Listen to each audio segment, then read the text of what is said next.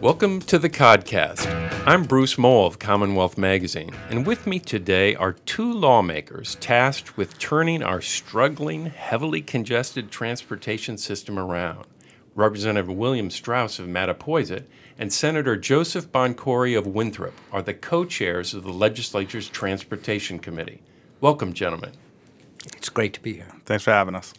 I wanted to first get a big picture assessment from the two of you. You heard my introduction referring to a struggling transportation system, and you probably saw that poll that was released last week indicating voters aren't very happy with their commutes and aren't very optimistic about the situation improving in the future.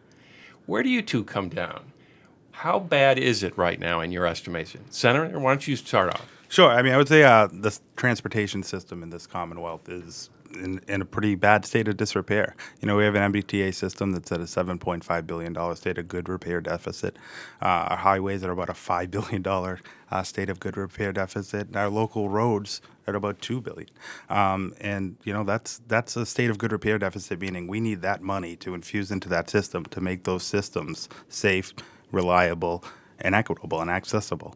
And you know that's before we talk about expansion projects across this Commonwealth that are so well needed to open up new neighborhoods and lower the price of housing and, and do things of that nature. Representative, how about you? Well, yeah, I have to agree, obviously, and, and the public knows it as well or better than, than any of us sitting here that uh, probably the best you could say is the system functions, but clearly it doesn't function well uh, for any number of reasons, and, and that applies to all the modes that we have, whether it's road or bus or, or, or any public transit system, ra- including rail. And, uh, and, and there are demands there, and frankly, uh, even with the, the poll that you referenced, I have been amazed, amazed over the last couple of years at how patient uh, and tolerant the public has been about this problem, and uh, and we just have to address it this session.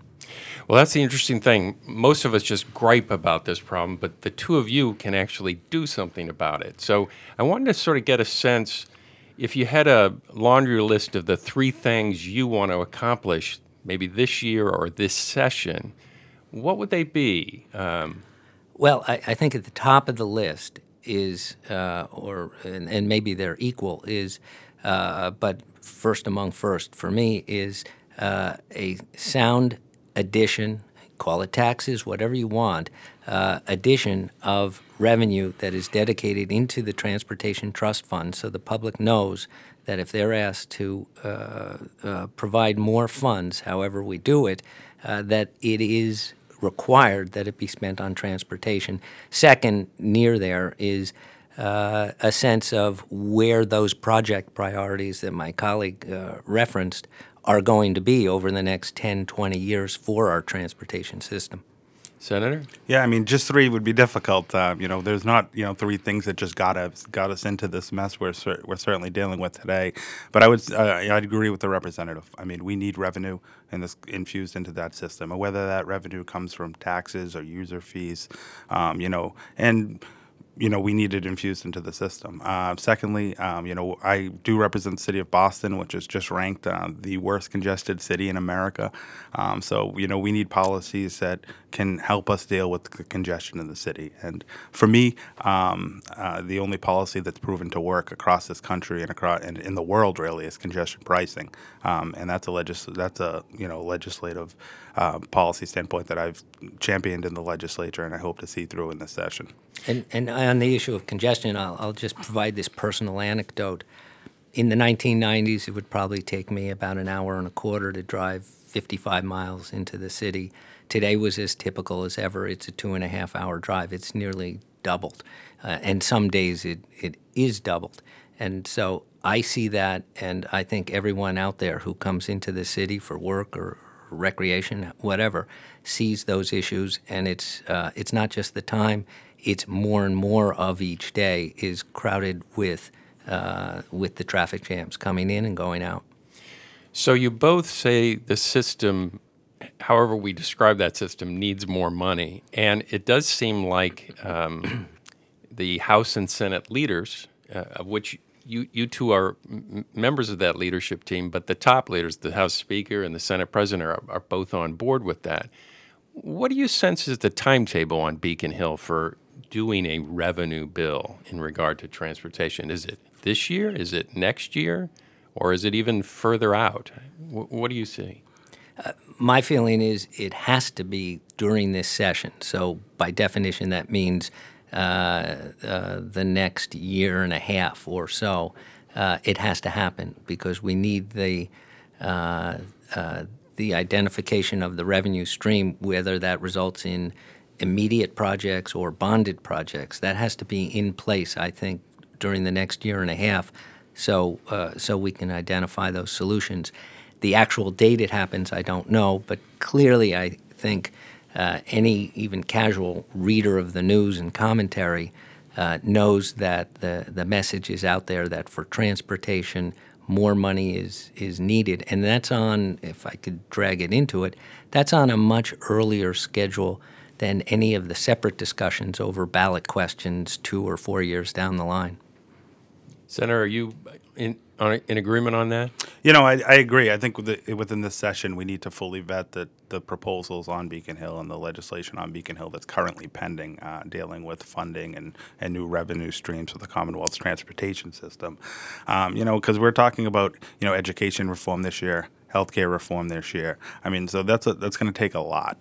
Um, and I think you know over the two year session, it, will give us an ample time to to consider those. Um, you know, and it's going to take the legislature some true po- political courage. I mean, in two years, we also line up against the you know an election session, season. So you know, it's it's tough to take those votes going into an election cy- cycle. But I think you know we're we're prepared to, and uh, we understand we have to. So would that the polit- I hadn't thought of the political reality. Would that argue for doing it this year? Well, it would uh, only if implicit in your question is that uh, uh, people have short memories. Uh, I think, look, y- you take the vote as soon as as soon as you can because it's needed substantively. Uh, I don't think the political calculation, if you call it that, uh, really makes a difference. I think on the merits the transportation case can be made, and, and the, the, the poll that, that uh, we've been talking about really confirms what everyone knows. I think the public gets it, maybe even earlier than, than the elected people that, that work on their behalf. So I, I think uh, I, I, think there's a, uh, a consensus that's developed, and so the difficult decision is okay, fine. What are the actual uh, taxes or fees that get imposed? And and I've said this before, uh, we end up with uh, the the um, the least disliked choice. No one's going to like any of the solutions, so it's the one that uh, people hate the least that I think we end up with. And do you have a sense of what that is yet? Well, for me, uh, and what I've uh, um, uh, been saying to colleagues or, or publicly is it's hard to see the kind of revenue in the kinds of numbers, and we're talking hundreds of millions of dollars, uh, that isn't built at least as a core component around some version of a gas tax change. Whether that goes at the retail level or the wholesale, it's still built into the price. So I, I see gas taxes uh, uh, uh by necessity being part of that because of uh, it's an efficient tax in the sense that um, it uh, it collects daily and just by reference, each penny on the gas tax is worth somewhere around $35 million a year in annual revenue.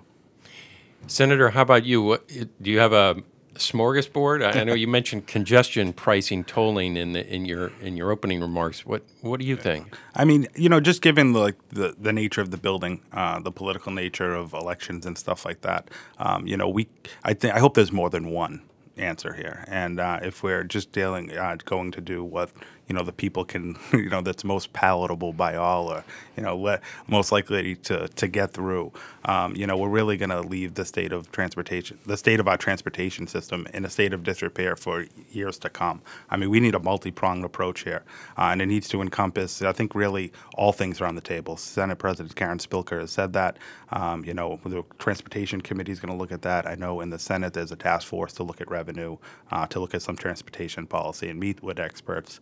And decide, you know, what is the best possible solution uh, to get these revenues. If it's user fees, if it's uh, toll equity, uh, more tolling throughout our metropolitan highway system. Uh, you know, specific legislation like congestion tolling um, that can, you know, not only, which isn't really about raising revenue, but it's really about the ability to use our uh, roads more efficiently. I mean, our, u- our roads are a public use in this Commonwealth. Um, they're well underpriced, uh, creating a shortage in them. And simple economics says that when there's a shortage of, of a good, you know, we run out of it. And that's clearly what's happened. We've run out of our roads. Our roads get to capacity.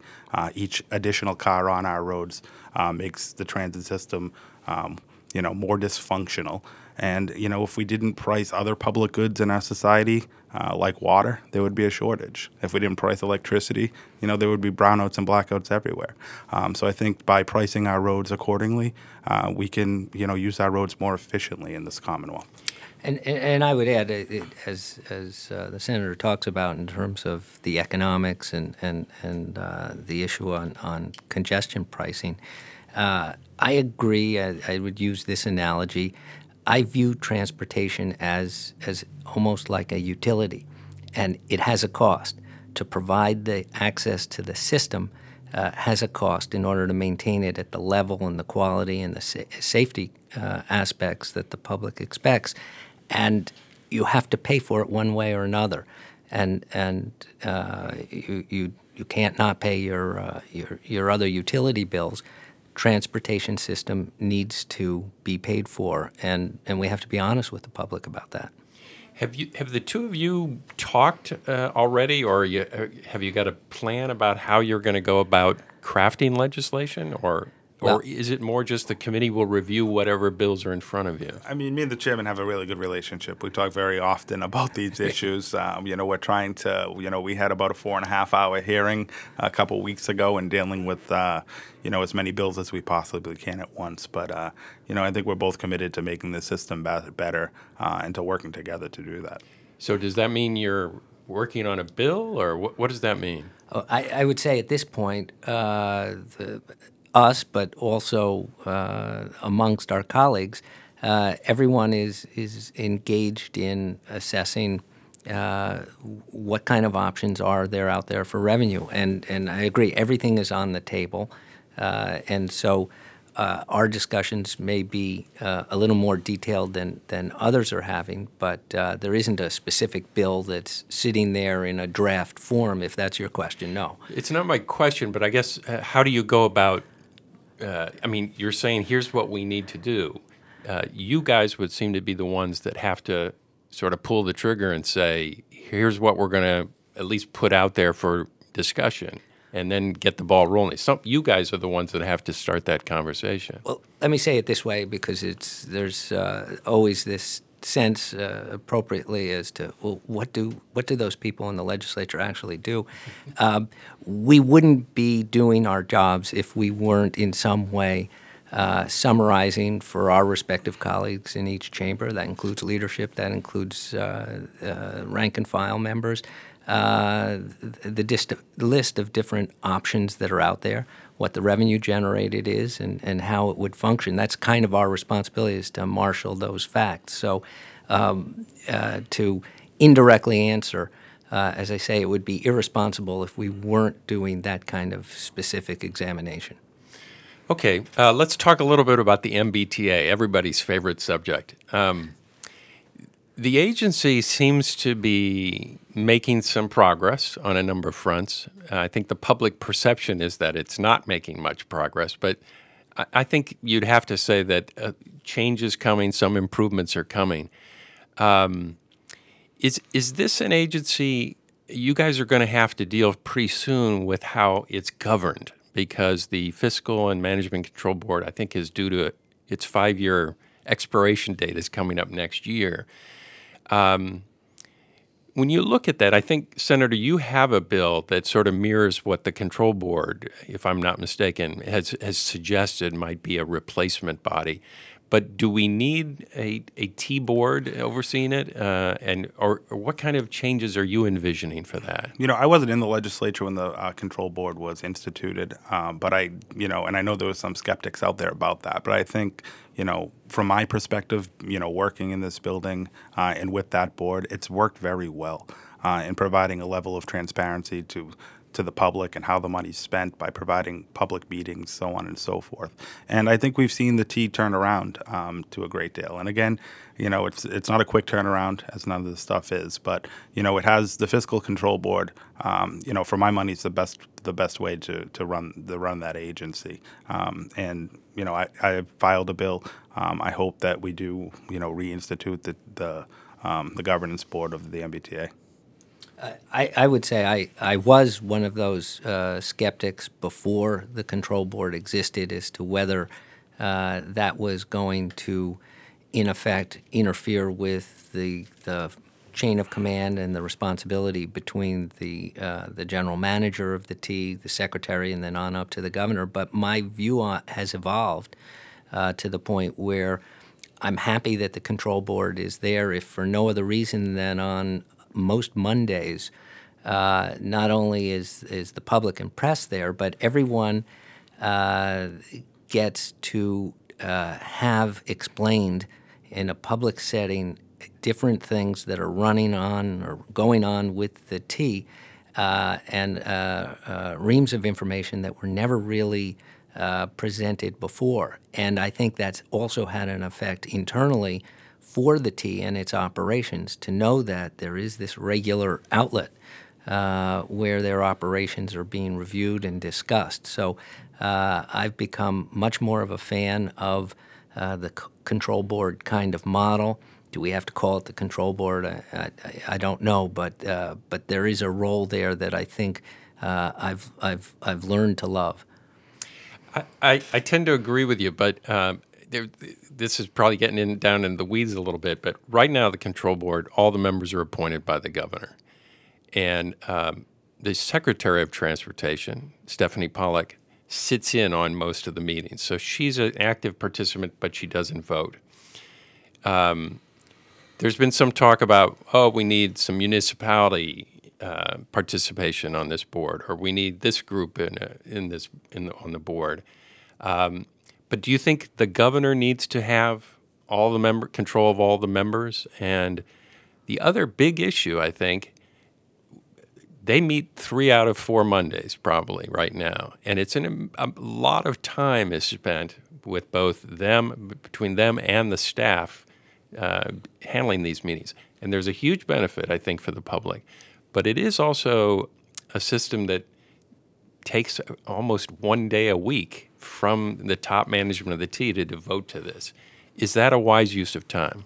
Yeah, you know, I mean, I think the fiscal control board is, you know, the, it's a professionalized board. The people on that board, you know, are have an idea about transportation, have an idea what's what's happening uh, in the world, and and I think to benefit the public, it's been a very transparent process. We just saw a couple weeks ago the control board, you know, raised the fare on the T. Um, you know, they went through a very public process, and I think the public had a lot of say, um, you know, in in how that was going to be rolled out. Um, and although they, there was a, a, raise in the fare, uh, I think due to public participation, there was also you know a commitment not to raise the fare on buses and a three-year moratorium before we see another fare increase. Um, so I think you know the governor has the appointments, and you know we will you know collaborate on that and hear from many of the stakeholders. Um, you know, municipalities are currently on the MBT's advisory board, um, and they have a, a voice. Um, you know, to decide you know how that the what the board's going to look like. Um, you know, that'll take you know probably the full course of the year uh, in discussions with all the stakeholders. Uh, but I think the board's working, and I think it's you know all the board is established and they're making decisions in a very non-political way. I think the public does have a say, and you know other experts from other fields are often called upon to testify testify in front of that board. So, you know, I think again, I think it's working. I uh, I, I, agree, and I uh, you packed a lot into your question. Uh, as to who should make the appointments, and there's any number of models within Massachusetts and around the country of, of these kind of entities. You can look over at Massport, see how the terms are staggered. Uh, but in one way or another, the public, and I think this is right, um, ultimately holds our chief executive, the governor, responsible. So, uh, so it's got to be a kind of mix where you you appoint people who are given responsibility, uh, and you let them do their job. I did note from a distance. Uh, I think it was an educational process for the control board members this spring with regard to the uh, the question of raising uh, the fares that um, they had to, if, if they didn't before, they know it now. Uh, when they accepted those appointments to those positions, uh, they were not appointed to be aloof, detached board of directors types. Uh, they were going to have to and be expected to make tough and difficult decisions. So uh, I think they came around to that fact that they uh, they were going to be confronted with what is always raising prices is is a difficult thing, but the professionalism at the staff level and what went into the information that was before them, uh, I think uh, brought them around to making a difficult decision, but but nevertheless doing it. And there's been a discussion on the board. It sort of popped up at, at one of their meetings a month and a half, two months ago about weighing in on this revenue issue. And there was a lot of consternation, I think, about whether that's their role or whether they have any responsibility to do that. But they seem to be sort of inching in that direction. Uh, and I assume it'll probably be a letter to the legislature or a letter to the governor or something like that. Will that have much impact on Beacon Hill, do you think, in, as you go into this debate? Yeah, I mean, I think we have to we'll, we have to listen to everybody. I mean, the polit- I think as uh, the chairman was saying, um, you know, the the T realized and that board realized that you know they're that those decisions are not easily made. They come with a lot of scrutiny. But I would say, you know, I'd credit them and say they had the courage to to do that. Uh, but you know, we're working towards a transit system, hopefully in this Commonwealth that you know has the ability to move people and not just cars, and to raise the pri- the the price of the T and fares on the T and do nothing about the price of driving is really counterintuitive. So I think it's on the legislature, and I, I take some of that responsibility uh, to have the same courage that the T board explain, you know, um, displayed, and to to take some action and to take you know swifter action on on raising uh, you know the, the, the cost of driving and finding revenue sources uh, to fund our system. For our listeners who may not be familiar with what you're referring to, they sort of said we're raising the fares, but we shouldn't be doing this in isolation. And you're sort of saying you agree with that. I agree. I mean, raising the fares is the most ag- regressive thing that, that we can do to our transit system. I mean, it affects the, the largest swath of our lowest income earners who are, you know, ri- riding on that public transit system. Um, so I think it's something we, we have to do in, the, in this session. I, and, and I agree. I, I, remember being asked by uh, different journalists at the time when the, the, the T fare issue was, uh, was being discussed. Uh, well, okay, if, if, if fares should go up for the T, what about people who use the other uh, components of the system, the, the, people who might ride in uh, by automobile? And, uh, and I said, yes, that's right. They're, uh, they're part of the, the mix as well, and that's why I've said uh, if, if helping to pay for the system includes changes in the gas tax or or looking at, at the way tolling is done, whatever it's done, that has to be discussed. Uh, the people who depend on and take the T, whether it's uh, on the bus or on the subways or on the commuter rail, shouldn't feel that they're being expected uh, to shoulder the burden. Uh, that's that's not what I hear any of my colleagues saying. I think everyone knows um, you have to look uh, across the board at the different ways you can you can uh, fund the system for two purposes: one, to raise money uh, to pay for the infrastructure and the staffing that, that's required, and the other that uh, my colleague suggested is. Uh, uh, his his advocacy on the congestion pricing is uh, to deal with a traffic flow issue. It may not be just for revenue. It's it's really reflecting uh, the the price of uh, should reflect the service that's being provided, and uh, and and that ideally uh, influences how people use the transportation system. So we have a couple of different motives going on simultaneously uh, on on what the cost should be. So one last question about the T. Um, and it, it sort of relates back to the revenue issue. Um, if the T needs more revenue, the governor has been fond of saying, at least when he was running for reelection, that look at we're going to spend eight billion dollars. That was the plan over the next five years, and we're going to have a hard time spending that much money. Um, so, does it make much sense to throw I'm, I'm, I shouldn't be using the word throw, to put more money into the T when it's having trouble doing what it's supposed to be doing now. And that seems, that's a subtle question, but it seems to be a big one because the capacity of the T to do all these projects that they're trying to do, plus improve the existing product, it's a big task. It's a, it's a, it's a monumental task, really. Is money, because this will be an issue for the governor, I think, to struggle with, is more money the answer? You know, I, I think planning, um, you know, out over the next you know few years and few decades is important. And i think you know money is the answer. I think our money you know where although MassDOT maybe the mbta you know can't spend for the capital projects they have now. Part of the system is the staff of those two agencies and ensuring that those two agencies have uh, the adequate amount of money to hire engineers and planners who can who can complete these projects. Um, so i think that you know more money over the long term is going to get us our transit system where it needs to be. Um, and i think we see you know when few years ago, I guess, when uh, we raised the gas tax in the legislature only three cents. Um, you know, it was a little short-sighted to not do it, to do be a little bolder on that, um, because you know we're seeing a system now that's failing because of a lack of investment back then. So I think it's crucial and incumbent on us to make the investment now, to put the policies in place now, to ensure that future generations will have adequate money for the transit system. And, and I would say to your point of uh, um, however the governor has actually phrased it, and so and the secretary I believe has said pretty much the same theme. Uh, we're spending all we have the ability to spend now, so we, we're not asking for more.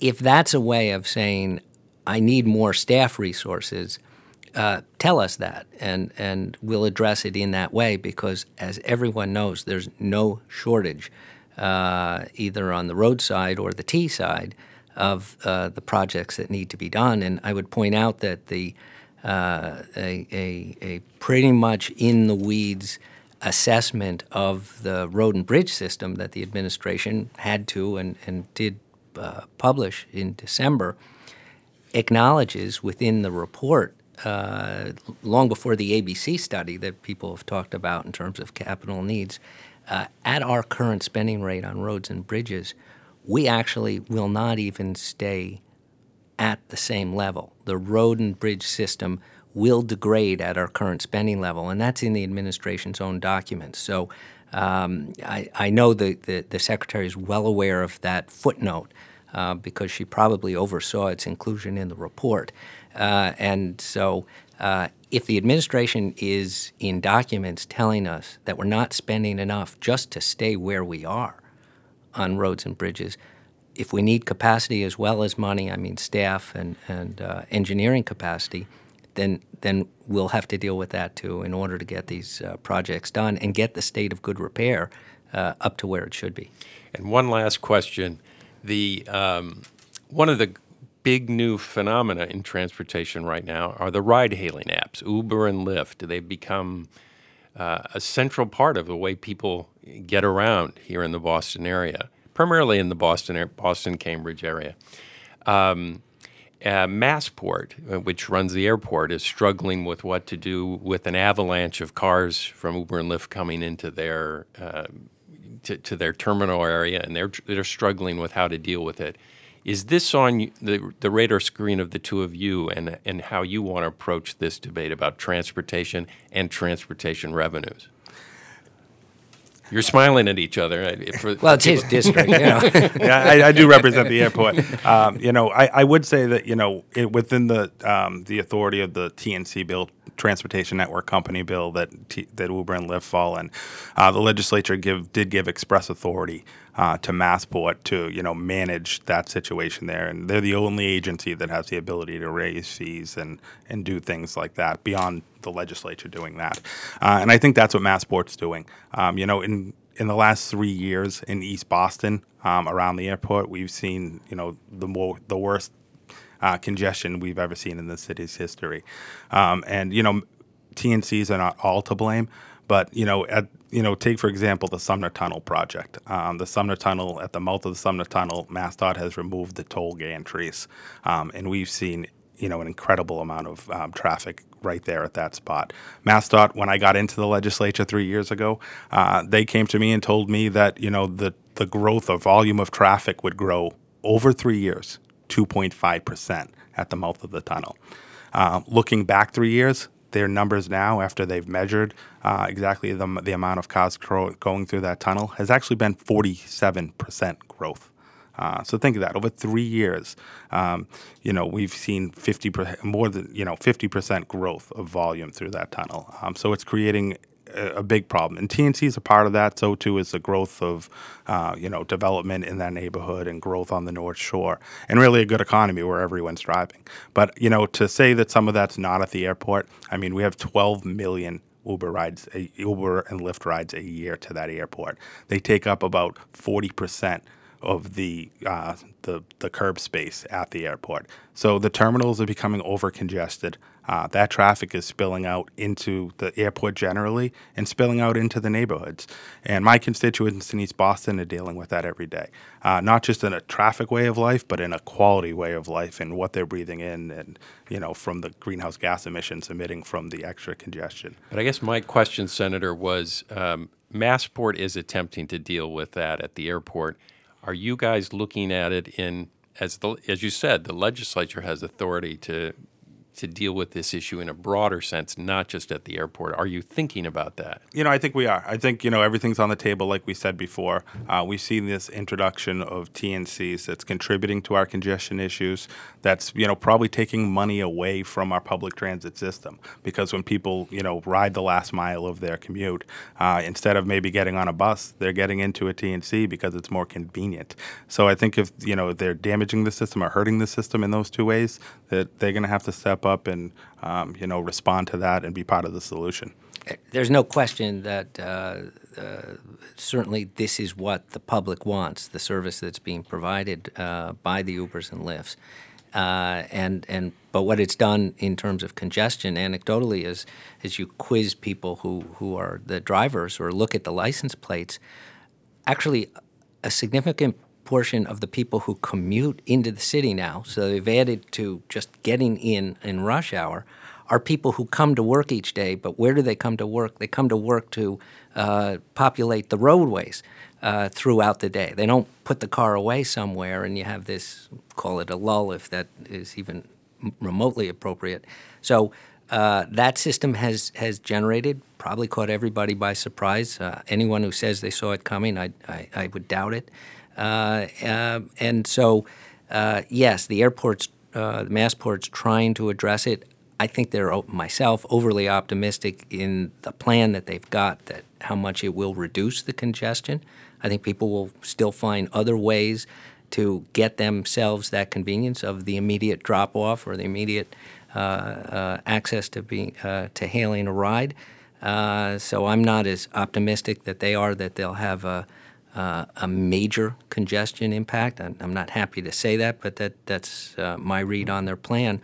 But what it does outside Massport, the issue uh, is raised is because of the historic nature of the way the roads are narrow and laid out in, in uh, Boston and, and, the immediate uh, communities next to it, uh, we've got a coming competition for all the different ways that people will be traveling around. It'll be the cars, it'll be uh, the scooters, it'll be the bicycles, it'll be the pedestrians, and everyone will have what is a traditional competition for space on the roadway and how many separate conceivable lanes there are for safe transit. And the curb space uh, is now something planners, and, and I'm sure the mayor's office looks at this every day uh, as to the parking opportunities. Is that a lane of travel that should be opened up on certain major streets in the city of Boston? Uh, that's not an easy one for the, the city officials to, to look at, but uh, all kinds of ways that the, uh, the paved areas of uh, the major city uh, are being handled are going to have to be considered during the next 5, 10, 15 years. Representative William Straus, Senator Joseph Boncore, thank you very much. This was a very enlightening discussion. I appreciate it. Hope to have you back after the bill is done. Happy to. We look forward to it.